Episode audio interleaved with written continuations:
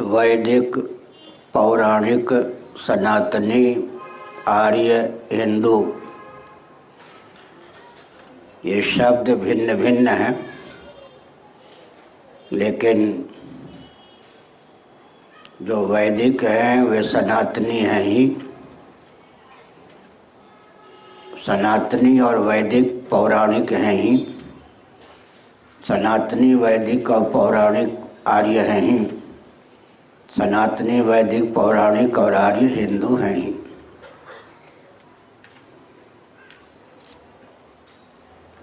आर्य का अर्थ श्रेष्ठ होता है। इस देश का नाम आर्यावर्त भी रहा है, अजनाभ वर्ष भी रहा है, भारतवर्ष है ही।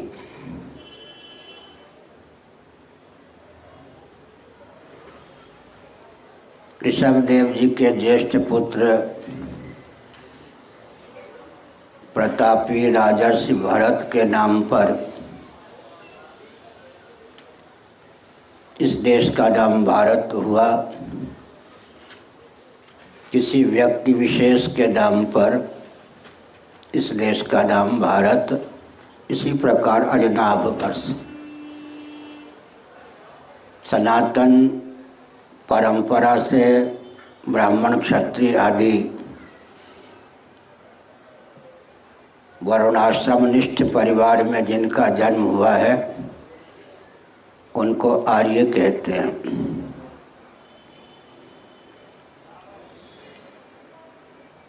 परमात्मा सनातन हैं, उनके निश्वास कल्प वेद भी सनातन हैं, पुराण इत्यादि भी सनातन हैं, जीव सनातन है, जीवन धन जगदीश्वर सनातन है। सनातन परमात्मा के सनातन निश्वासभूत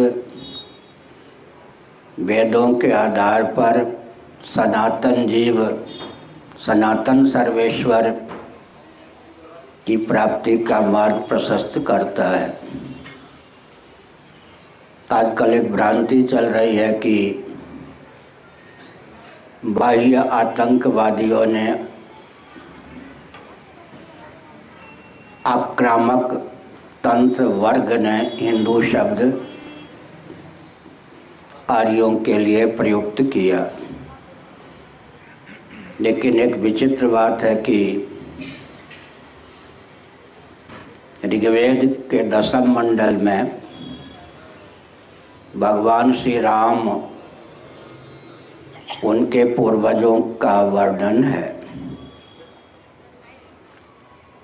इसका अर्थ यह नहीं है कि इन महापुरुषों की अभिव्यक्ति के बाद वेद की रचना हुई, क्योंकि वैदिक आख्यायिका के आधार पर घटना घटती है, घटना का अनुगमन वेद नहीं करते। यही कारण है कि हम वेदों को अपौरुषेय मानते हैं। मैंने संकेत किया कि राम शब्द पहले ही था। राम तापनी उपनिषद आदि में विस्तार पूर्वक, मुक्तिकोपनिषद में विस्तार पूर्वक, राम रहस्योपनिषद में विस्तार पूर्वक राम जी के उपदेश और स्वरूप का चित्रण है। वेदों के शिरोभाग का नाम ही उपनिषद या वेदांत होता है,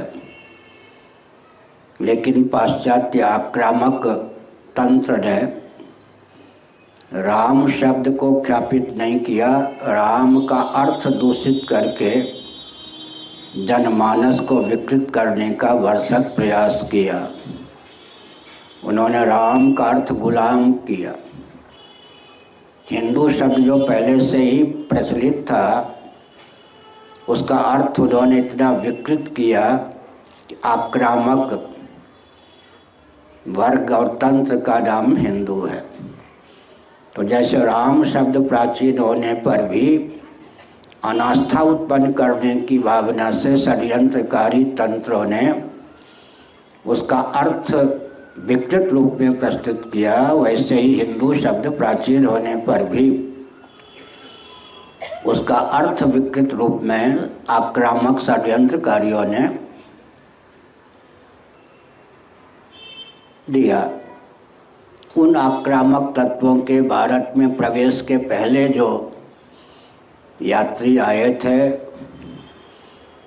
उनके ग्रंथों में हिंदू शब्द का प्रयोग है। हिंदूकूट, जैसे चित्रकूट है वैसे हिंदूकूट पर्वत विशेष का नाम भी है।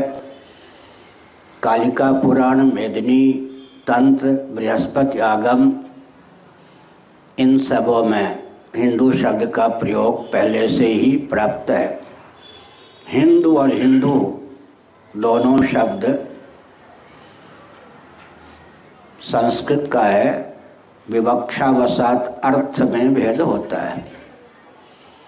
हिंसा को जो दूषित करे उसका नाम हिंदू है,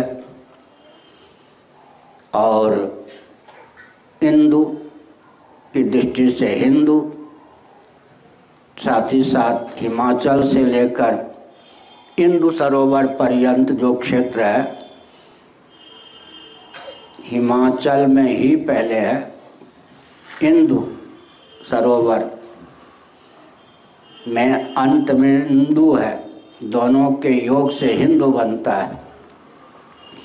जैसे भाजपा आदि शब्द हैं, भी विहिप आदि शब्द हैं, आरएसएस आदि शब्द आजकल प्रचलित हैं, वैसे ही प्रणव आदि की व्युत्पत्ति का प्रकार शास्त्रों में दिया गया है। तो आदि और अंत के अक्षरों को लेकर हिंदू शब्द की निष्पत्ति हुई है। स और ह का भेद वेदों में भी चलता है, लौकिक भाषा में भी है, सप्ताह, हफ्ताह। इस दृष्टि से भी सिंधु हिंदू का प्रयोग भी होता है। जो मैंने हिंदू का अर्थ किया, हिमालय से लेकर इंदु, कन्याकुमारी तक के क्षेत्र में रहने वाले परंपरा से हिंदू कहे जाते हैं।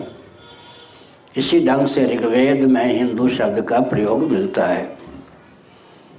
हमारा एक ग्रंथ है, गर्व से कहें हम हिंदू हैं, उसमें जितने प्राचीन शास्त्रों के वचन हैं और वैयाकरणों की दृष्टि से, नाम निरुक्ति की सनातन परंपरा की दृष्टि से हिंदू शब्द किस प्रकार शास्त्र सम्मत है, उस सब का उल्लेख हमने किया है।